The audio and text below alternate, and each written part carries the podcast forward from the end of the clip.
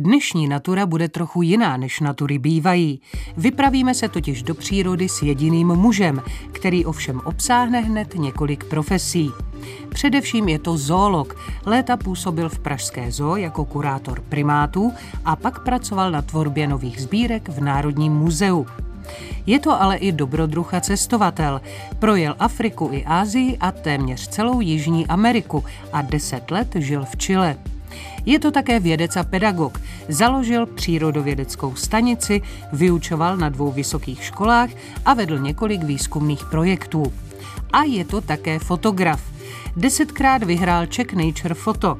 Ocenění získal v soutěži Czech Press Photo a v mezinárodních soutěžích a loni se jeho snímek stal fotografií roku. Dnes se věnuje především takzvané ochranářské fotografii. Co to vlastně je a jak může fotografování zvířat přispět k ochraně přírody? Dozvíte se to za chvíli. Přínosný poslech vám přeje Markéta Ševčíková. Natura.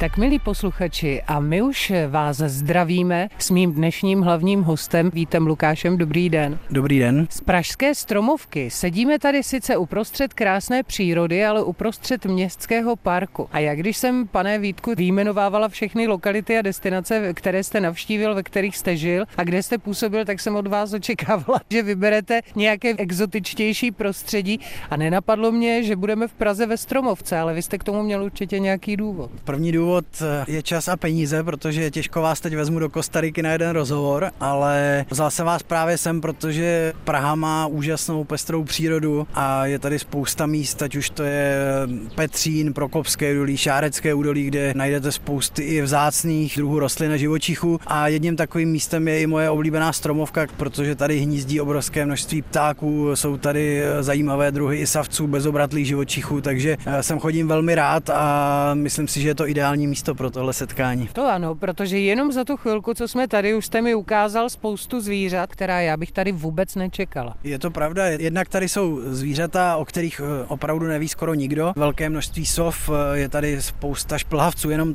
teď, co jsme šli sem, tak jsem zahledl strakapůra velkého, strakapůra prostředního, žluny zelené. Teď tady sedíme a když budeme mít štěstí, tak tamhle na té vrbě, která je za vámi, tak by mohl za chvíli přiletět ledňáček. A ledňáčci třeba tady nebyli do nedávna, protože neměli důvod. Teď tady vzniklo nějakých 6-7 jezírek, jsou tady i ryby, takže ledňáci sem létají velice často tím, že je to tady mělké, oni vlastně na ty ryby dobře vidí, tak eh, sem s oblibou létají je lovit a je úžasné je pozorovat. Jsou tady třeba mandarinky, lisky, byli tady teď Poláci, morčáci, takže i spousta jako vzácnějších druhů zvířat, která úplně běžně nevidíme. Mimochodem ledňáček, erbovní pták Václava IV. Já jsem myslela, že ten zmizel spolu s Václavem IV., protože já jsem živého ledňáčka nikdy neviděla. My jsme se tady tak dojímali nebo respektive já tady tou krásou, ale vy jste mi říkal, že bychom měli, když se kocháme, zaznamenávat i negativní dopady lidské činnosti, které jsou vidět na první pohled i tady. Tím myslíte co konkrétně? No teď konkrétně tady přímo za námi stojí paní s malým dítětem a krmí nějakým starým chlebem ptáky a za mě jsme jednak v období, kdy ta zvířata nepotřebují vůbec přikrmovat, to, že s radostí přijdou, je to logické, mají potravu zdarma, ale není to pro ně rozhodně zdravé, nehledě na to, že lidé velice často krmí nevhodně i třeba při zimním přikrmování, kdy to dejme tomu nějaký smysl může mít. Polí třeba starý chleba, který i na první pohled je už plesnivý a oni to dávají těm zvířatům, tak samozřejmě tím nejenom, že jim nepřispějí, ale jim mohou i velmi ublížit. No a to už jsem myslela, že všichni víme, že vodní ptáky máme krmit pouze zeleným, což znamená saláty a různými věcmi, které jsou rostlinného původu, ne žádnými starými suchými chleby, ale vy jste říkal, že i tady uprostřed těch lekninů vidíme další negativní důsledek toho, jak se lidé nezodpovědně chovají. A já tuším, co myslíte. Kousek za námi je mezi lekniny hnízdo lisek černých, na kterém se teď vyhřívá velká samice dospělá želvy nádherné. To je jeden z problémů, který se netýká jenom Prahy, týká se to celkově České republiky a to je eh, vypouštění nevhodných druhů zvířat do přírody. U těch želv je to velmi běžné, protože děti si je často doma vybrečí a ani oni, ani rodiče velice často nepřemýšlí nad tím, že ta želva za dva, tři roky bude obrovská, že je i celkem agresivní kouše potřebuje mnohem větší prostor, hodně masa, takže i to prostředí potom nevoní, eh, je potřeba ho velmi pravidelně čistit. No a co dělají nejčastěji, řeknou si, tak želvě bude dobře venku, tak jdou a někam ji vypustí a vypouští velmi často na různé rybníky a s těmi želvami je velký problém. U nás zatím nejsou invazivním druhem jenom proto, že se jim nedaří se rozmnožovat, ale už na několika lokalitách je prokázáno, že ty želvy jsou velmi schopné se tady adaptovat a přežívat. Žijí na těch rybnících už třeba 7, 8, 9, 10 let a vzhledem k tomu, že je to velmi zdatný a aktivní predátor, tak eh, to znamená obrovské riziko, zejména pro druhy ryb a pro ohrožené druhy obojživelníků, protože likvidují jak mláďata, tak jejich larvy, ale jsou schopny ulovit i ty dospělce a bohužel i tady v té stromovce, kde třeba by mohly být čolci, jsou tady i žáby, jsou tady skokani hnědí, jsou tady ropuchy obecné, tak oni opravdu jim znemožní se tady rozmnožovat. My jsme si ale říkali, že vaší hlavní doménou je hmyz, eh, obojživelníci, plazy, pavouci, tak se teď půjdeme podívat do další pražské lokality, kde je snad najdeme.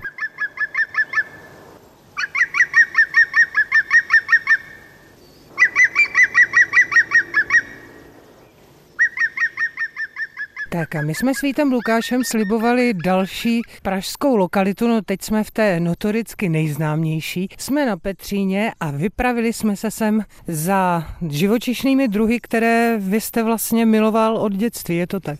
Je to tak, jeden z nejoblíbenějších a řekl bych, že i mezi lidmi nejpopulárnější brouk. Je to náš největší brouk, roháč obecný. A Pražský Petřín je právě jednou z mála lokalit vlastně v Praze a blízkém okolí, kde se roháči roháči vyskytují. Kolik mají ti naši čeští petřínští roháči oproti těm, o kterých jste mi vyprávěl, tedy o broucích, které jste viděl v Latinské Americe?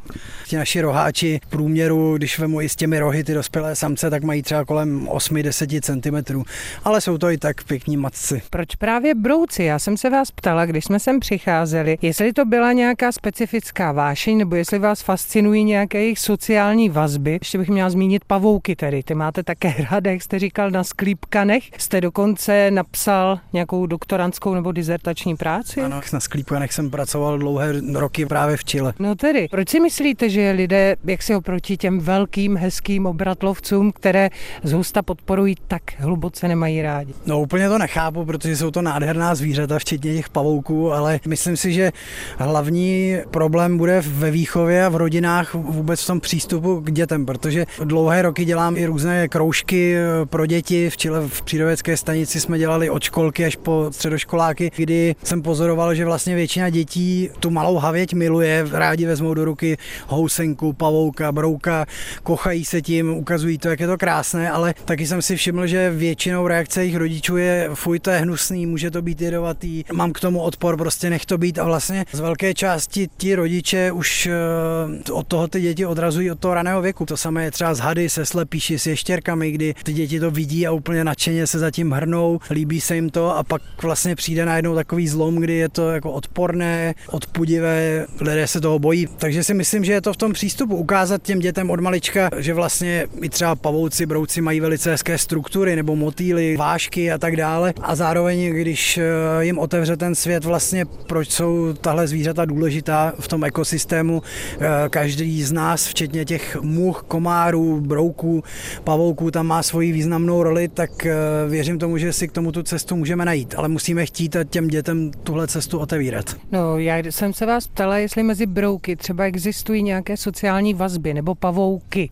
Mezi pavouky spíš existují vazby matka a ty děti. Dokonce jeden druh pavouků vozí ty děti na zádech. Eh, není to jenom jeden druh, těch pavouků je víc, ale je to pravda u nás třeba celkem běžní, které můžete vidět téměř kdekoliv, tak jsou slíďáci a tam samička zrovna v tuhle dobu, kdy se nejvíc rozmnožují, tak nosí ten kokon přilepený na zadečku, aby ho chránila po celou dobu, co se pohybuje v tom terénu. A ve chvíli, kdy se tam mláďata vylíhnou, tak ji vylezou na záda vlastně do prvního svleku, kdy jsou ještě nejvíc bezbraná, tak eh, se drží na ní a potom postupně už si začínají sami rozlézat a, a lovit další zvířata. Ale i mezi pavouky eh, najdeme několik, tedy málo, ale e, najdeme i takzvané sociální druhy pavouků, kde jsou schopni žít pospolitě velké množství pavouků, kteří se mezi sebou navzájem respektují, nežerou se, byť běží běžné mezi pavouky je, že když potkají jedince i stejného druhu, prostě pavouka menšího než je on, tak pokud se jim zdá vhodný klovu, tak, tak na něj zaútočí a, a sloví ho. No a ještě jste mi říkal, že existuje i co si jako partnerský vztah a to u brouku. Kdybych to nečekala, lidově řečeno hovniválech, tak jak je to s tou jejich pověstnou kuličkou? No ono to není, že by vytvářeli nějaké páry, které by spolu žili, ale v době, kdy se rozmnožují, tak uh, jsou schopni velice dobře kooperovat a u nás se to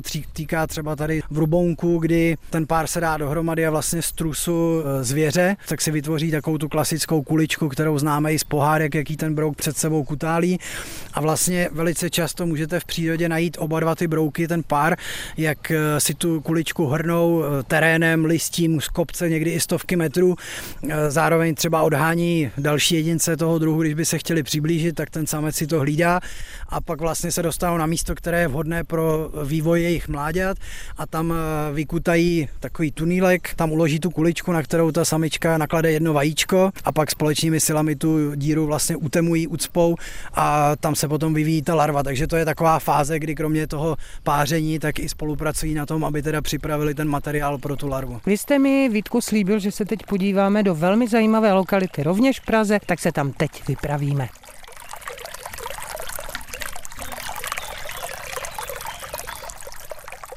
Kdybyste mě sem přenesl, tak bych nevěřila, že jsem v Praze, ale v lese hlubokém. Je to tady velmi poetické, jsme vlastně uprostřed lesa, před námi je jedna malá tůňka, teče tady potůček, za námi jsou další tůňky. Tak kde se vlastně nacházíme? Jestli to prozradíme vůbec? No, neprozradíme přesně to místo, ale jsme opravdu uprostřed Prahy a jsme na jedné z nejvýznamnějších lokalit Mloka Skvrnitého ve středních Čechách. My tady stojíme nad jednou takovou tůňkou a tady už je dokonce vidíme, tak co jsou mloci vlastně zač. Já jsem vždycky přemýšlela, proč si je Karel Čapek vybral, jestli jsou to skutečně naprosto absolutně výjimeční obojživelníci, nebo se mu prostě jenom líbili a hodili. Tak to, na co tady koukáme teď, tak to je vodní fáze mloka, to je takzvaná larva. Není ještě s těmi flíčky. Nemá ještě ty flíčky, jsou tak jako hnědě zbarvené, trošku strakaté, ale nevýrazné oproti těm dospělcům. Dospělý mlok je černý, má výrazně žluté skvrny, které upozorní na to, že se jedná o jedovatého živočicha. A těch zajímavostí činností kolem těch mloků je obrovské množství. Jedna, když už tady mluvíme o larvách, tak je, že eh, samice nekladou vajíčka, ale rodí už vlastně hotové larvičky právě do té vody. Ty larvy vlastně během několika měsíců se metamorfují do té finální podoby toho mloka, to znamená, že postupně rostou, černají, objeví se jim ty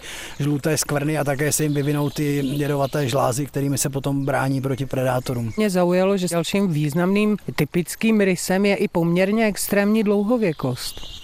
Je to pravda, uvádí se, že v lidské péči eh, se mloci někteří dožili až 40-50 let, v té přírodě se odhaduje, že 20 až 25, možná i ke 30 letům se dožijí, takže na takhle malé zvíře je to opravdu úctyhodný věk. No a když se pořád vracím k tomu Karlu Čapkovi, jeho tedy asi fascinovala i ta obojživelnost, že ano, že když jsou tady v té fázi, kterou teď tady vidíme, takže mají určitý typ výbavy pro ten život ve vodě, pak když vylezou, tak se stanou suchozemskými tvory.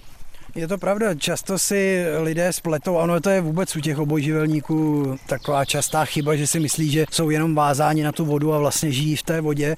Týká se to i našich žab, třeba ropuchy vlastně větší část života tráví mimo tu vodu a do té vody jdou vlastně pouze v době, kdy se rozmnožují. Tady na té lokalitě jsou ropuchy obecné, vyskytují se tady občas i skokani. Ti to mají také podobně, že vlastně na jaře jdou hromadně, to jsou takzvané migrace žab, kdy vlastně se snažíme i prostřednictvím prostřednictvím fotografií upozorňovat, aby lidé dávali pozor na silnicích v poblíž těch eh, vodních ploch, protože v tu chvíli chodí stovky a stovky až tisíce zvířat do té vody se rozmnožit. Ti mloci žijí převážnou část roku skrytým životem v lesích. Typickým biotopem jsou listnaté nebo smíšené otevřené lesy, kde žijí schovaní v puklinách pod kmeny stromů, prostě kdekoliv jsou jako podzemí, kde mají vlhko a chladněji.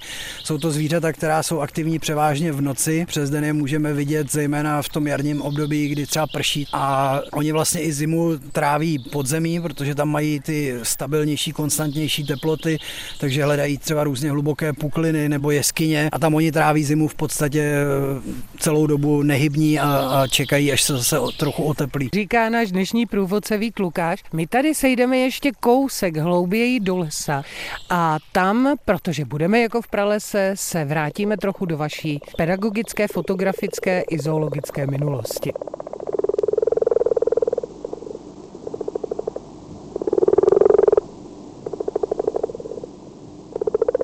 A je to tak, my už jsme tady našli další lokalitu, pořád na tom tajném místě ve uprostřed Prahy, kde se právě s Vítem Lukášem nacházíme. Já jsem v úvodu říkala, že vy jste velký světoběžník, cestoval jste půlku světa, žil jste navíc deset let v Chile, podílel jste se na nejrůznějších projektech v Ázii, všude možně. Tak teď si zkusme srovnat, jak to vypadá s přístupem k ekologii a k ochraně přírody v těchto lokacích. Já bych ho chtěla srovnat s tím evropským. Zajímá Čilany to, co zajímá a zajímalo například nás, nebo se ty přístupy k přírodě a k její ochraně úplně diametrálně liší? Já bych řekl, že se ty přístupy zase tak moc neliší a řekl bych, že jak u nás, tak eh, třeba v té Latinské Americe nebo i Ázii ta ochrana přírody stojí hlavně na zapálených lidech, kteří si reálně uvědomují význam přírody a to, proč ji musíme chránit a starat se o ní. Největšími problémy všude jsou peníze a lidská hamižnost, to znamená, pokud někomu o něco jde a má ty prostředky, aby to získal, tak se mu to velice často podaří. Řekl bych, že u nás asi celkově teď myslím jako Evropu, to máme trošku pokročilejší v tom, že když je potřeba nějaké území opravdu chránit, tak se to asi dá lépe prosadit než třeba v zemích té Asie, kde opravdu pokud někdo má peníze, tak přeplatí velice často i tu vládu prostě a dokáží docílit toho, co chtějí. No, když budeme konkrétní, tak vy jste byl 10 let v Chile, byl jste ale také v Kostarice, tak Chile my vnímáme jako zemi chudou, Kostariku jako bohatší, tak eh, liší se to tam oproti třeba Indonésii a Filipínám, kde jste byl také? Já bych řekl, že liší, ale zároveň eh, bych upozornil, že Chile je jedna z nejrozvinutějších zemí eh, Latinské Ameriky a řekl bych, že spolu s Kostarikou zrovna jsou to země, které jsou nejvyspělejší, nejbohatší a týká se to i té ochrany přírody, která tam jako funguje v podstatě nejlíp. Konec konců Kostarika má tu vládní politiku postavenou na ekoturismu a výdělek té země je postavený z velké části na tom, že tu přírodu chrání a vodí tam ty turisty. V Chile to až zas takhle není, ale za Chile je úplně jinak rozložená země, mnohem delší. Kromě tropů, tropických deštných pralesů, tam najdete všechny možné typy biotopů, ale je to, je to úplně jinak postavená země, jak teda politicky, mentálně, tak hlavně tou biodiverzitou a tou, tou geografií. Mentálně a politicky, jak se liší od Kostaričanů, Čilané? To je asi na delší povídání, ale když to srovnám s tou třeba Ázií, ale ono ani nemusíme tu Ázii, ono stačí to srovnat třeba i s Brazílií, s Peru, Bolívií, Ekvádorem, tak to jsou země nebo Venezuela, kde velice často na úkor přírodního bohatství opravdu ti lidé vydělávají a jim úplně jedno, co se tam s tou přírodou děje. Pro lidi, kteří zavádí plantáže, ať už je to palma olejná nebo je to soja a samozřejmě pro chov dobytka, protože Brazílie je obrovským vývozcem hovězího masa. Ta půda pralesní sama o sobě není moc úživná, takže když ji vypálí nebo vykácí, tak je schopná plodit jenom velmi krátkou dobu, takže oni prostě postupují a postupují a jsou to obrovské plochy, o kterých se často Čechům ani nezdá, ať se to týká třeba té Amazonie nebo indonéského ostrova Borneo. To jsou stovky a stovky ploch velikosti fotbalového hřiště každou sekundu, každou půl hodinu. Prostě je to úplně neuvěřitelné. Kdyby taková plocha byla u nás takhle těžena, tak v České republice za týden jako hmm. nemáme vůbec žádnou vegetaci. No já si tak říkám, že to je všechno, co velmi ovlivňuje tedy globální změnu klimatu. My tady o tom pořád mluvíme, ale zjevně věci, které mají na to fatální a negativní dopad, se dějí trošku někde jinde než u nás. Eh, dějí, nicméně stejně nejvíc za to může rozmar nás, těch vlastně vyvinutých zemí. Já třeba nevyčítám indonéským zemědělcům nebo majitelům nějakého kousku pralesa, že to vlastně prodají a umožní, že ten prales je potom vypálený a pěstuje se tam palma olejná, protože to jsou ti lidé, kteří jsou vlastně na tom spodku tohohle z toho řetězce. Většinou jsou negramotní, jsou to velmi chudí lidé, takže když jim někdo nabídne za jejich pozemek. Peníze, které oni by nevydělali ani za deset generací a v tu chvíli teď mají děti bez eh, větších možností vzdělání, jídla a tak dále, tak oni v tím životem nuceni k tomu třeba ty pozemky prodávat a vlastně většinou za to mohou ty nadnárodní korporace, které jsou ty, co podplácejí politiky, eh, uplácejí i tyhle ty místní zemědělce a, a vlastníky půdy. A ve finále je to všechno kvůli nám, kvůli tomu, jak my jsme hamižní, jak chceme a potřebujeme čím dál více moderních technologií, nemusíme ani do Indonésie, stačí tady pod námi Afrika, už i ta severní. To jsou země, které většinou jsou velmi chudé, mají problém vůbec s obživou pro sebe samotné a, a do toho vlastně tím, že my toho chceme víc a víc, tak samozřejmě ten dopad na tu přírodu je obrovský. Říká náš dnešní průvodce naturou Vít Lukáš. Tak ta nádhera tady je poštolka, teď přímo před námi se snaží napít tady z té malé tuňky hmm. a poletuje tady už nějakou chvíli kolem nás, to je to nádherné.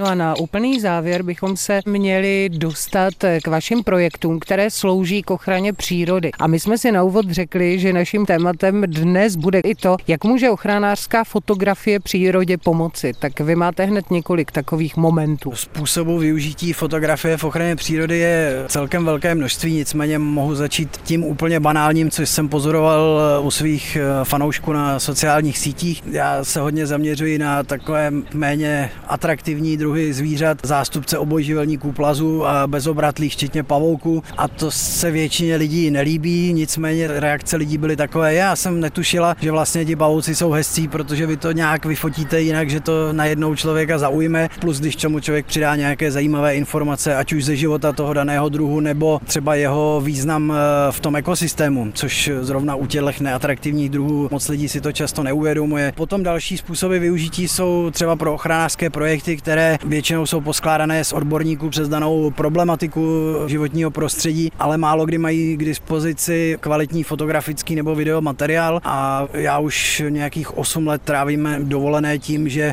tam vlastně fotím tu jejich činnost, ty zvířata třeba, kterými oni se zabývají a pak jim ten materiál poskytnu zadarmo a mají to do různých tiskových výročních zpráv.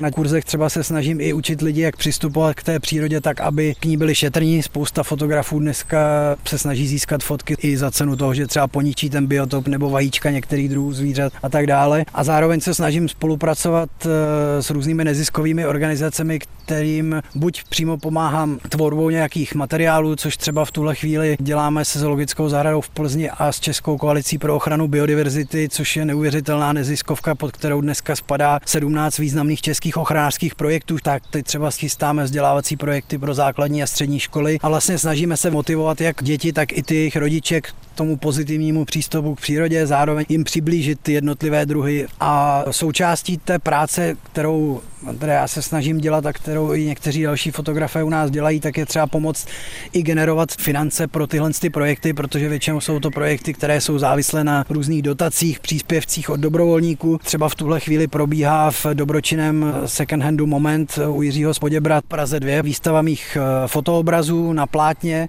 a vlastně kompletní ten výtěžek z toho jejich prodeje potom jde právě na tvorbu těchto z těch vzdělávacích projektů České koalice pro ochranu biodiverzity. No jak jsme říkali, ono je velmi důležité, aby lidé přírodu více poznali a potom se k ní také budou chovat jinak. No a také začínat do těch dětí, to jsme si také říkali, že jakmile jim ukážete i brouky a hmyz, které často dospělí vnímají jako nepěkné, takže mohou mít obrovské množství půvabu. Je to pravda a řekl bych, že zejména v dnešní době plné technologií, kdy ty děti tráví obrovské množství času na tabletech, playstationech a v podstatě celkově jako uzavření v těch bublinách toho města nebo těch rodinných kruhů, tak si myslím, že je velmi důležité je tahat ven, přibližovat jim tu přírodu a přesně jak říkáte, vytvořit v nich ten vztah k té přírodě tak, aby oni mohli být tou další generací, která pokud ještě bude co zachraňovat tady, tak hmm. aby se o tu planetu starala tak, jak je potřeba. No, co k tomu dodat? Naším dnešním průvodcem po zajímavých lokalitách ve městě, konkrétně Praze, byl zoolog, fotograf, pedagog a ochranář přírody Vít Lukáš. Já vám moc děkuji a naslyšenou. Já děkuji za pozvání naslyšenou. A od mikrofonu se loučí a krásné dny v přírodě vám přeje Markéta Ševčíková.